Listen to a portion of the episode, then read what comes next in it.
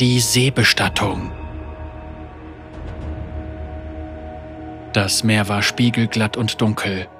Tief am Horizont stand ein Piratenmond, wie in den vergangenen sechs Nächten auch. Es wehte nicht der leiseste Windhauch, nur diese verdammten Totengesänge von irgendwoher waren noch zu hören. Vionax hatte die Meere um Noxus herum lange genug bereist, um zu wissen, dass eine solche See Unheil prophezeite. Sie stand auf dem Vorderdeck der Darkwill und blickte mit ihrem Fernglas über den weiten Ozean auf der Suche nach etwas, an dem sie sich orientieren konnte, um ihre Position zu bestimmen. Nichts als Wasser in allen Richtungen, sprach sie in die Nacht hinein. Kein Land in Sicht und keine vertrauten Sterne. Kein Wind in unseren Segeln. Tagelang ruderten wir, aber egal in welche Richtung wir unterwegs waren, nie kam Land in Sicht und der Mond nimmt weder zu noch ab. Sie hielt kurz inne und rieb mit den Handflächen über ihr Gesicht.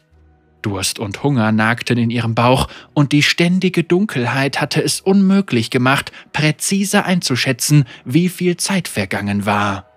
Die Darkwill war nicht einmal ihr Schiff. Sie war erster Offizier, bis die Axt eines freliordanischen Räubers Kapitän Mettox Schädel gespalten und sie dadurch spontan zu seinem Nachfolger gemacht hatte. Der Kapitän und 15 weitere noxianische Krieger lagen in zugenähten Hängematten auf dem Hauptdeck. Der immer übler werdende Leichengestank war das einzig beständige Maß für den Verlauf der Zeit. Sie hob ihren Blick und sah übers Meer. Ihre Augen weiteten sich, als sie dichten schwarzen Nebel vom Wasser aufsteigen sah. Der Nebel bildete Formen, züngelnde Andeutungen von Krallen und aufgerissenen Mäulern. Die verdammten Totengesänge schallten wieder über das Wasser, sie waren lauter geworden und wurden nun vom ohrenbetäubenden Geläut einer Totenglocke begleitet. Der schwarze Nebel, sagte sie. Alle Mann an Deck! Sie drehte sich um und sprang runter auf das Hauptdeck, um zum Achterdeck ans Steuerrad zu eilen. Nicht, dass sie etwas hätte tun können, um das Schiff zu bewegen, aber sie möge verdammt sein, würde man ihre Leiche an einem anderen Ort als diesem auffinden. Ein bewegendes Klagelied für verlorene Seelen hallte über das Schiff, während die Männer auf das Deck taumelten, und obwohl ihr Schauer über den Rücken lief, konnte Vionax die Poesie, die in diesen Klängen lag, nicht leugnen. Tränen schossen ihr in die Augen und liefen ihre Wangen hinunter, nicht aus Angst, sondern aus unendlicher Traurigkeit. Lass mich deine Trauer beenden, die Stimme in ihrem Kopf klang kalt und leblos, die Stimme eines Toten. Sie beschwor Bilder in ihr herauf von den eisenbeschlagenen Rädern eines vollbeladenen Leichenkarrens und einem Messer, das einen weiteren Toten auf einem Stab markiert.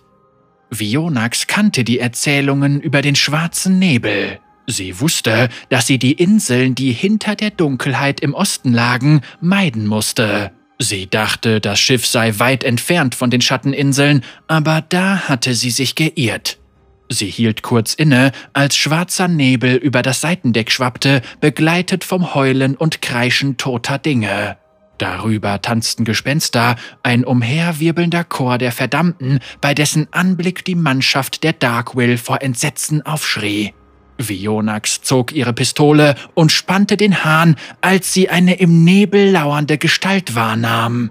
Hochgewachsen und breitschultrig, in die zerfetzte Kleidung eines uralten Prälaten gehüllt, die Schultern und den hageren Schädel jedoch in Kriegsrüstung.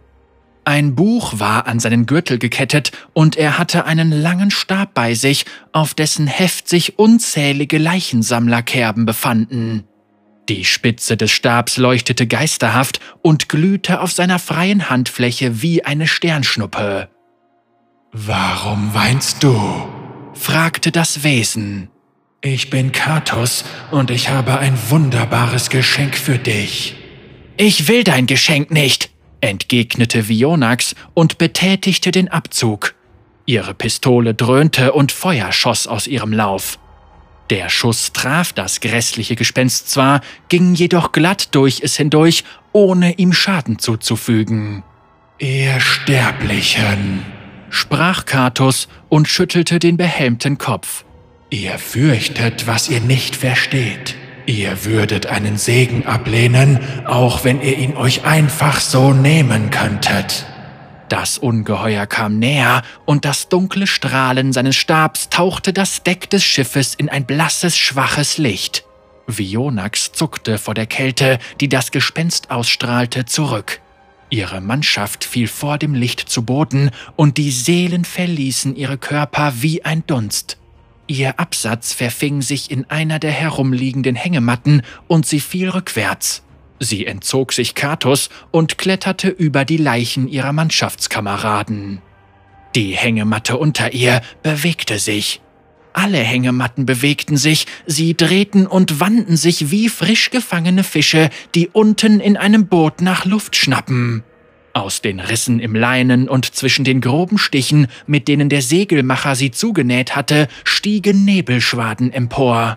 Gesichter bewegten sich durch den Nebel, Gesichter, mit denen sie jahrelang auf See war, Männer und Frauen, an deren Seite sie gekämpft hatte.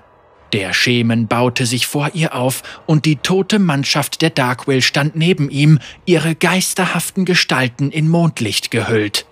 Der Tod ist nichts, wovor man sich fürchten muss, werte Vionax, sagte Katos. Er wird all deinen Schmerz von dir nehmen, deine Augen werden sich von deinem weltlichen Dasein abwenden und dir dafür die Herrlichkeit des ewigen Lebens zeigen. Begrüße die Schönheit und das Wunder des Todes. Verabschiede dich von deiner Sterblichkeit, du brauchst sie nicht. Er streckte seine Hand aus und das Licht breitete sich aus, bis sie vollständig davon umgeben war. Sie stieß einen Schrei aus, als es in ihre Haut eindrang, in ihre Muskulatur, in ihre Knochen und schließlich auch in ihre Seele. Der Schemen ballte die Faust und Vionax schrie, da sie spürte, wie sie sich von innen heraus auflöste. Lass deine Seele frei, sprach Katus und wandte sich ab, um mit einem scharfen Nagel eine weitere Kerbe in seinen Stab zu ritzen. Du wirst keinen Schmerz und keine Angst mehr empfinden, und du wirst dich nach nichts anderem mehr sehnen, als nach der Schönheit dessen, was ich dir zeigen werde. Wunder und Begeisterung erwarten dich, Sterbliche. Warum solltest du solch herrliche Glückseligkeit nicht erfahren wollen? Nein, sagte sie mit ihrem letzten Atemzug. Ich will sie nicht erfahren. Es ist bereits geschehen antwortete Katus. Hörst du auch schon das liebliche Lied? Dann wehre dich nicht, abonniere und lasse dann die Herrlichkeit des ewigen Lebens Besitz von dir ergreifen.